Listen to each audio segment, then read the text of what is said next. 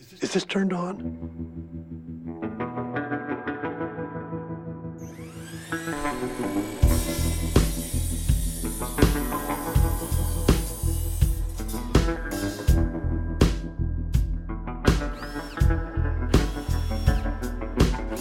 Hi, and welcome to Rick Fry in Real Time.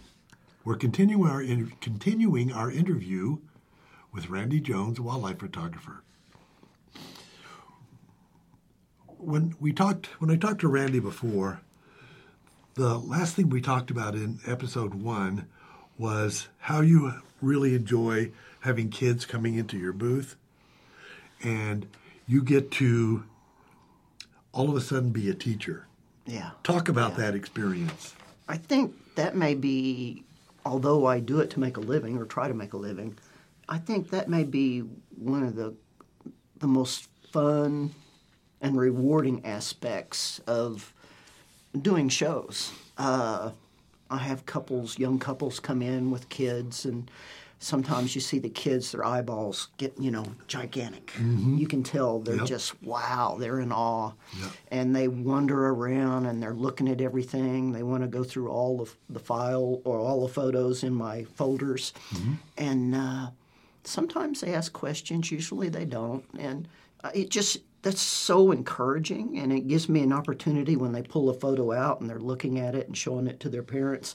I can talk about the photo a little bit, give them a little bit of information that they probably didn't know, and. Uh, that's, that's that's really a blessing. And th- th- there's a number of times uh, the child wanted something and the parents couldn't afford it or wasn't going to spend the money on it, and I just give them the photo. I mean, it's a little eight by ten or twelve by sixteen. I just give it to them, and uh, that's that's very rewarding. That's pretty gratifying. You're, you're right. It's very gratifying. And the point of this is that I know you well enough to know that you think you're not a teacher. No, no. Yeah. But in that moment, you're teaching several things.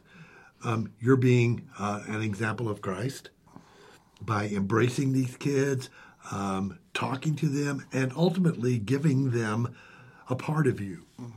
Yeah, That is huge. That is, in, as believers, we get to give what we have received. We get to share what we have received. And I think that's a really important part of what we do in the arts. Yeah. Is that, yes, we have visions of what we want on paper or on canvas, and we share those visions. We share what we see. We share the technical part of what we do, and then we sometimes get to give it away. yeah, And I think that's huge. I want to move on um, to, we, and we touched on this earlier. Um, your maybe first love or equal to is serving at your church. And one of the things you get to do at your church is run sound. And I think maybe we touched on this in the first interview, but I want to go back to that and talk about how all that happened, how you um, became involved in improving the sound of a church, giving it, giving it um, excellence. Well, yeah. Uh, if we go back beyond before I got involved with the church, uh, Let's do, yeah, let's do that. I uh, I made a good living as a drug dealer as a young person in my twenties, and uh, I could afford a nice stereo, and uh, I developed a love for music and uh, and the ability to play music at a quality level. I, I, I had a very expensive stereo. I had, you know, just all the bells and whistles. And uh, I developed a good ear during that time, I'm guessing. Yep. And it's kind of funny how God uses us, yeah, even in our low spots Yep. sometimes to improve our improve us for the future. But anyway, uh, I met my wife, And uh, one you- of the, Where did you meet her? I actually met her at a studio where they taught, I believe, Taekwondo. Really?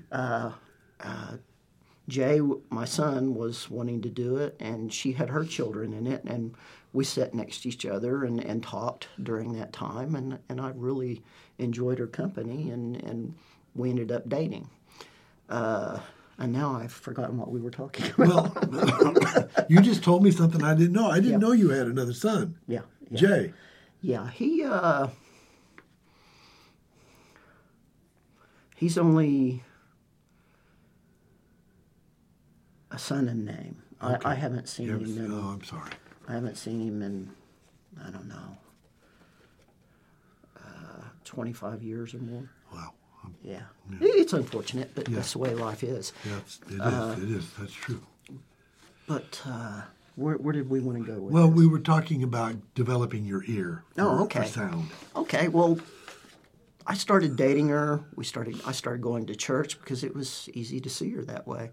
Uh, and I, I started learning some things, attending, listening, and uh, at that period of time with that church, they struggled with sound issues. They had feedback on a regular basis, and and it was distracting to say the least. It's it's really hard to worship when you're distracted by things outside of worship. Yeah. And uh, so at, at one point, I sat down with the pastor at the church, and and I just came out and said, you know, there seems to be a lot of issues with sound quality, and is there something we have planned or you have planned uh, to kind of help correct that? And he just looked at me and smiled and says, "Okay, was it it? You, what is it you're wanting to do?" And that kind of took me back a little bit because I wasn't volunteering to help. I just wanted to complain. Uh, so that kind of changed everything. Yeah. So I committed to becoming involved and try to help find solutions to the problems.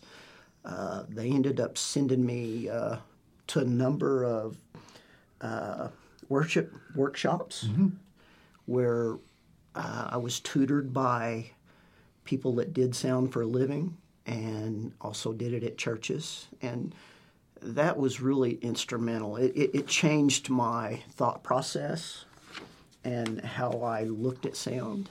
And uh, it, it, it immediately had, How you how you looked at sound? yeah. Yeah, That's an does interesting phrase. Okay. The sound is No, it's It- exactly it's- right. It, it, it's complex, and you have to. I'm, I'm not sure what to say. well, you have to be able to see different ways to approach it. Yeah, You're looking at a soundboard Mm-hmm. and you're listening through headphones. And if you're not, this so ties into the whole art thing. If you're not willing to go outside the box, Mm-hmm. to think outside the box for the stuff like what you do, then you're going to produce the same stuff, crap, Mm-hmm. Yeah. that they were producing, but you were willing to go outside the box Mm-hmm. and look at it from a different perspective. and I think when I look at people that have been involved with sound for a while, they they lose their preconceived ideas of how it should be done, Right. and they look at how uh, they can best use their talents to improve what's being done. because you not only have to adjust the microphones, you have to know the room. You have to know the the um, uh, echo and the uh, what's it, reverb that is created in a big room. Mm-hmm. So you have to adjust for all those. I don't know the technical term. You know, it's equalize or gain or all of those terms that mm-hmm. come with with adjusting sound. But you have to you have to have an ear to hear, and then there's some technical stuff on how to adjust it. Yeah, it, it, you basically need to spread out frequencies over the spectrum There you where go. you don't overload any certain frequency. Yes. Where you, and that's what feedback does. Yeah. It overloads the frequency. Yeah, yeah. So you have a good ear. and you can't teach that. No, You no. can't- I was told that by two different people that were instructing me. That uh, they said, you know, you've got an ear, and I can teach you some things. And I, I can't teach people that don't have ears. You can teach the technical part of it. Yeah. Yeah. Like equalizing the sound, spreading out the sound waves, or whatever they're called. Mm-hmm. Yeah. Um, and that's all technical, but to hear it require is like a gift. Mm-hmm. The same thing is true with your work as a photographer, is that you also have an eye, and you can't teach that. Yeah. You can get a camera, you can learn about the camera, but if you can't compose through that viewfinder, then you're just shooting pictures. Yeah. What you do because of your eyes, you create art with that camera as your tool, and the Wichita wildlife as your canvas. Yeah. Yeah. Um, I think uh, all of this comes from commitment. You, you know, my whole adult life, I, w- I, I- wanted, I wanted to be an artist. That's all I wanted to do, and it's not an easy career because there's a lot of, there's a lot of time when you're not earning money Man. when you're creating work. And and I don't know if I said this in the in the first interview or not, but people are judging you because you're not me. I say judging us because we're spending time doing something that doesn't appear to be productive. So it it takes a commitment to um, and a wife that understands, but it takes a commitment to a lifestyle that sometimes you're not going to make the money. No, no. If, if I made the mistake earlier on in setting down and figuring out what I was spending, what I was bringing in, Early on, yeah. yeah, and then trying to give it a per hour wage per se.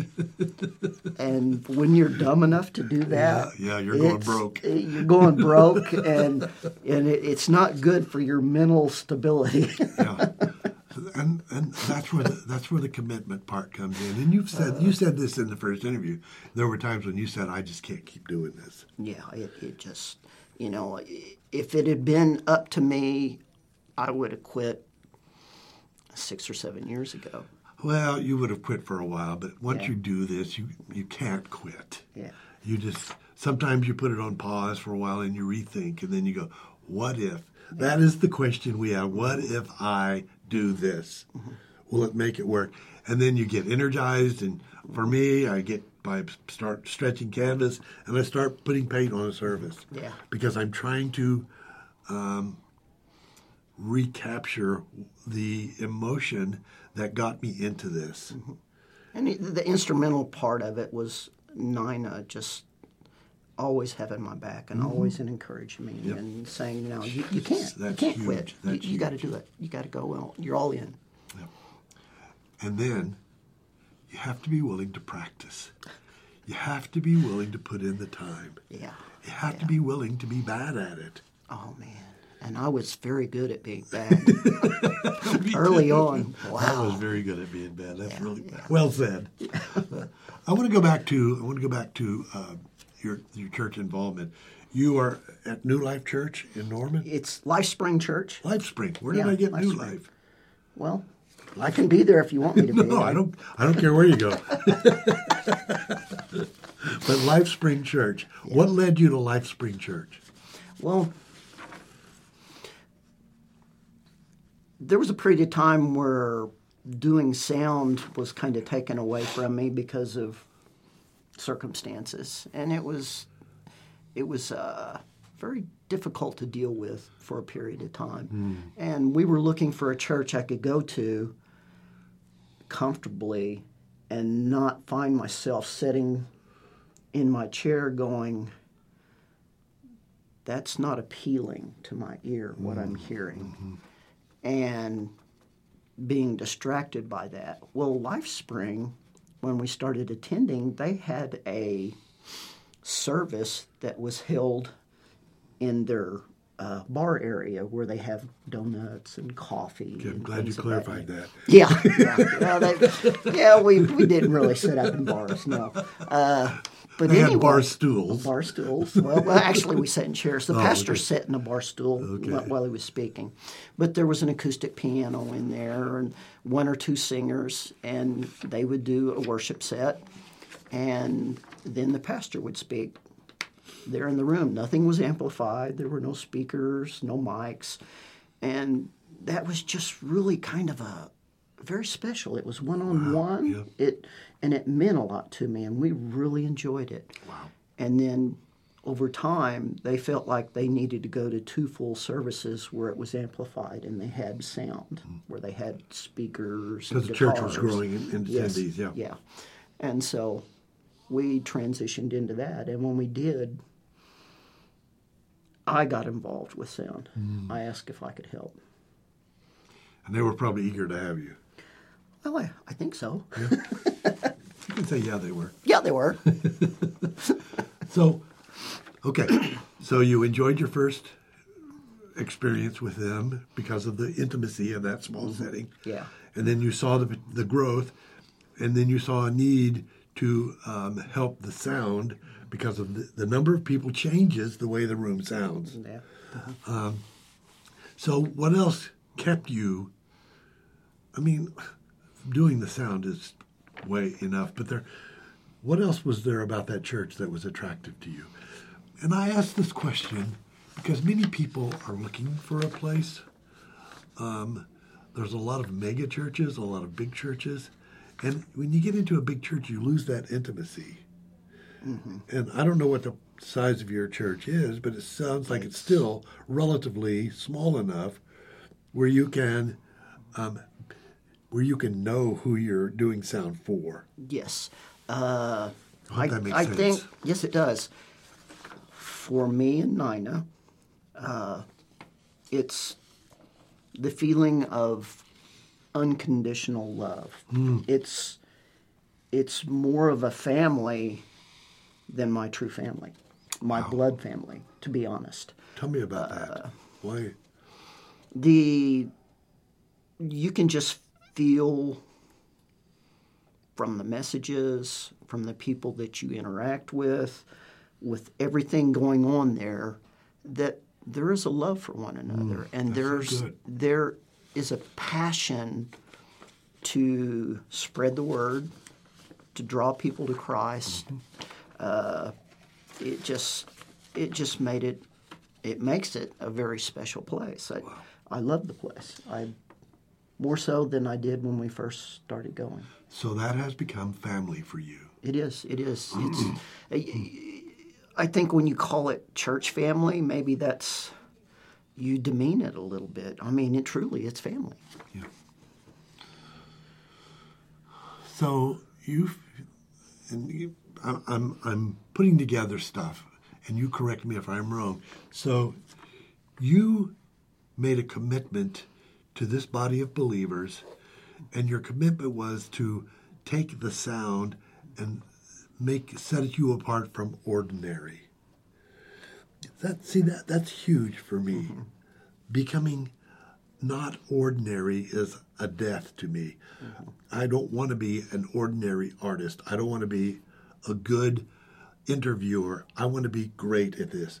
And you know, I'm not there yet, but it's always it all it keeps it's like it just keeps me going because I see improvement and but I have this goal to be the best I can be at this that and not be in the military.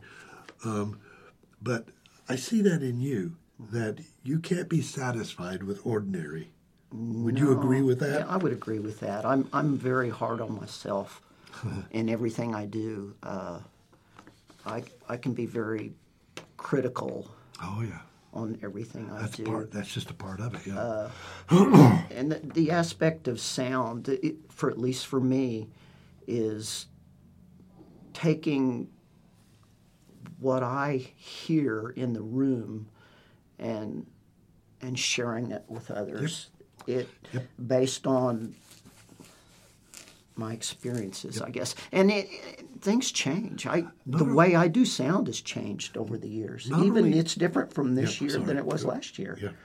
Uh, I mean, those people on stage, whether they're singers, musicians, they pour their soul into that. They work so hard, and it's behind the scenes. People don't.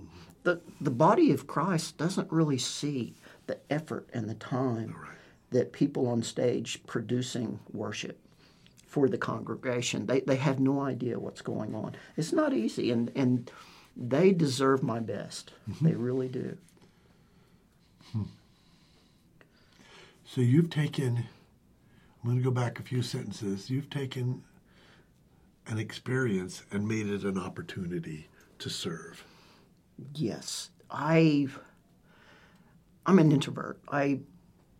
I'm not wild about crowds. I don't do well in crowds. Uh, and the AVL booth is like my little hiding place. there may be hundreds of people sitting in front of me, Yeah. but it's like the only time I really experience them being there is when the band is knocking it out of the park. I've got a good mix, and I can hear the people in front of me singing almost as loud as what I'm doing with the sound on stage through the, the speakers. That that that gives me goosebumps. So, and I think we've already done this, but I'm going to ask the question anyway. What connects the two, church and photography?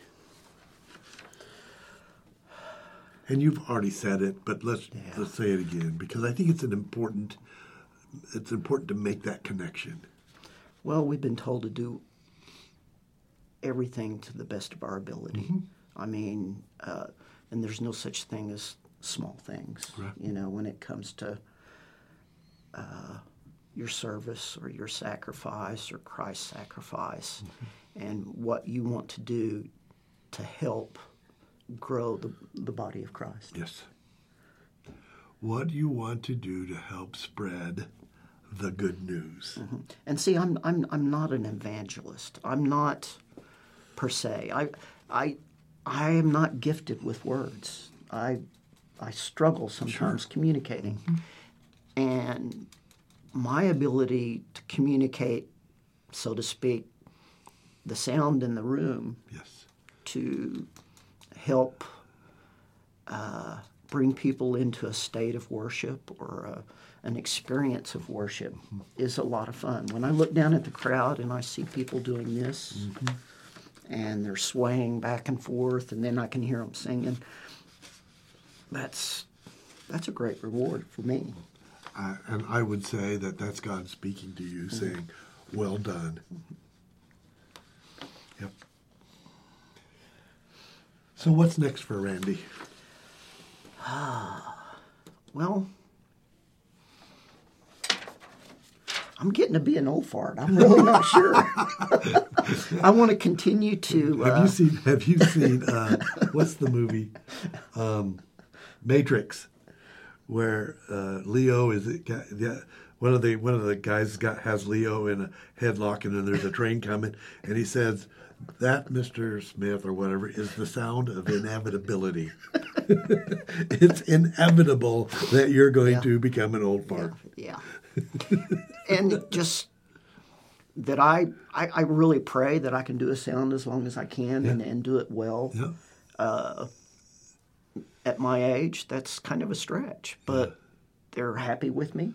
Yeah. I think I do a You're pretty decent yeah. job. I'm still doing it. Yeah, so you're delaying your trip to Texas yeah, that that that was because they interesting. ask you to. Yeah. Yeah, yeah. So, yeah, it, get better at that. Continue to grow. Continue to experience and learn what God wants for me, what Christ wants for me. Where the it, it's all about what what He wants. You know, uh, that aspect of yes, Lord, send me. You know, and I don't know where He wants to send me. I don't know what He wants me to do, but as long as I'm in there plugging, Yeah, this statement may sound a bit self serving, but it takes a lot of courage to do what we're doing th- without having a regular nine to five job. It takes courage to do that, and um, I just can't imagine doing anything else. I just it, it's inconceivable to think of um, retiring and sitting at home and doing nothing. It's I just I will never retire. I may drop dead in this chair right here, but I'm going to do this, and I'm going to be the best I can at it. Um, when you went into photography, did you set goals for yourself? Yes, I did. Uh, the first goal was I would never use the automatic settings on the camera. I would use manual. I would learn how to use light, how to use aperture, how to use speed, how to combine those three things to get the best possible picture I could get. And uh, and I don't know if I touched on it earlier. I I really did a horrible job at that for like six months. It, it was very depressing. It would have been I would have been really angry if had you had been really really good at it at it right off. Well, that isn't would that the just- way it's supposed to be? I mean, you watch television and they solve everything in 30 minutes. Yeah, or know? seconds. Yeah. And so, okay, the, what a great goal to learn your tool Yeah. Yeah. because that's what the camera is is a tool, mm-hmm. and you have to know how to use that tool. And there, there's an aspect of it of wanting the camera to see what I see. Mm-hmm. And to make those settings in the camera to produce as close as possible what I wanted Yep. in the photo. Yep. and and then go to post you know work to mm-hmm. tweak it a little Just right. Oh, because that's so hard. It's so hard to put on a surface what you see in your head. yeah and for six months i it was depressing. I would come home and i would have five or six hundred photos on my camera. I would download them and i would look at them you know in detail. And I would end up deleting the whole folders, every folder that I shot, just because there was nothing there I felt deserved to be worked on. And, uh, you know, I went through that for six months. It was very depressing. And then one morning, for some reason, something clicked. And that didn't mean that it was instantaneously better, it just meant that I grasped something Right. and it made sense to me and i took that and ran with it and steadily started getting better So you're going to continue to do sound as long as they'll let you. yep And you're going to continue to shoot pictures as long as you have the strength to go out and do it. as long as as long as i can carry that that gum lens around It's a big lens. I, I I'm going to wrap this up. I have a, a deep appreciation for what you do. Now I have I interview a lot of guys, and I appreciate them all. Some more than others, but I because of our connection with the arts, I have a really deep appreciation for what you have accomplished. And actually, in a relatively short period of time, because you've only been doing this about 15 years, 20 years. I, I, I got serious in 2009 yeah. so yeah the end of 2009 Yeah, because I was at the Performing Arts Studio in probably 10 or 11. Mm-hmm. And that's when we did your first show there. Now you had done other shows, I'm sure, before then, but Yeah. that was a that was a pretty that was pretty impressive. I didn't have that many things printed then, and I didn't have frames. I did, No, you- it was we- it was a pretty awkward situation. We uh, we put them all together there in the in the in that big room in the Performing Arts Studio with those clips that you put on the corner and the backing. It had a piece of plexiglass, clips, and backing. Yeah. Uh, but it was a good show. It was a good show. Thank you, Randy, for taking your time to drive up here to Norman to do this final oh, Rick. episode. I appreciate it. It was fun. It's, it is fun. And thank you for taking your time to listen to us and to watch us. And this, I just look forward to seeing you next time.